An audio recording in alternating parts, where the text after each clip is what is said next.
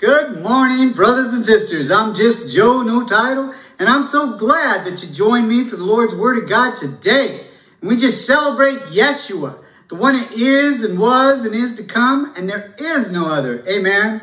Amen. And so the message today is about following the Spirit and not the flesh. And so if you brought your Bibles today, please turn with me to the book of John, chapter 10, and we will read verse 27.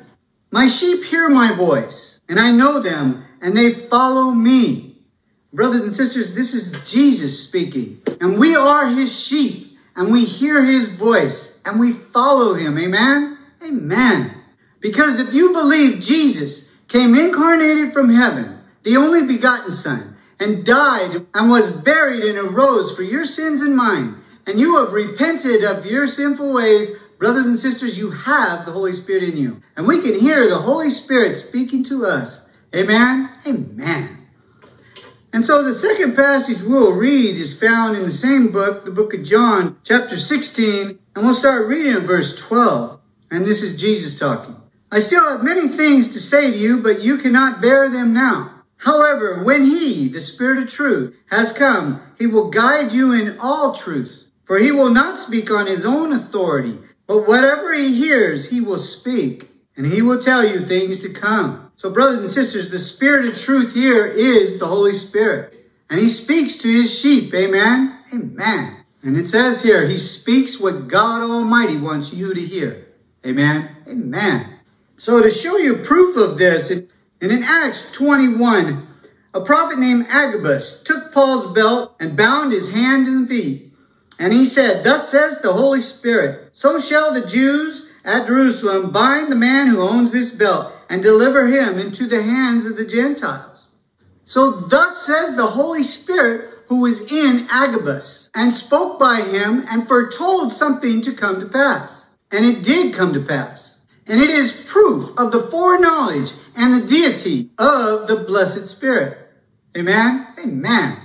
So, brothers and sisters, we must follow Jesus by walking in the Spirit. The Holy Ghost has power over sin and teaches us how to live. The Spirit leads and directs us, and we must be obedient to the Spirit. When Jesus was tempted by the devil, he overcame the devil by reciting scripture that was in the book of Deuteronomy. And in the book of Jude, we find that Michael, the archangel, overcomes the devil in a dispute over Moses' body by saying, The Lord rebuke you. And this is an exact quote from Zechariah chapter 3, verse 2. And this will work for you and me, brothers and sisters. This will overcome the devil, and he will flee. He hates to hear and cannot stand the word of God. Amen. Amen. So use it, brothers and sisters, if you're being tempted. You just tell the devil, the Lord rebuke you he's gone. Amen? Amen. Some have accidents when people decide not to hear God and do what they want. So, brothers and sisters, we need to be filled up with the Holy Spirit every day, like gasoline in a car. Some can run out of the Holy Spirit. Every morning, ask the Lord to fill you up with the mighty Holy Spirit. Amen? Amen. And when God is in you more, you will have power. Rejoice in your heart, mind, and soul because God is inside of us, working out our salvation for us. Amen. Amen. And so may the God of peace, who brought up our Lord Jesus from the dead, that great shepherd of the sheep, through the blood of the everlasting covenant, make you complete in every good work to do his will, what is well pleasing in his sight.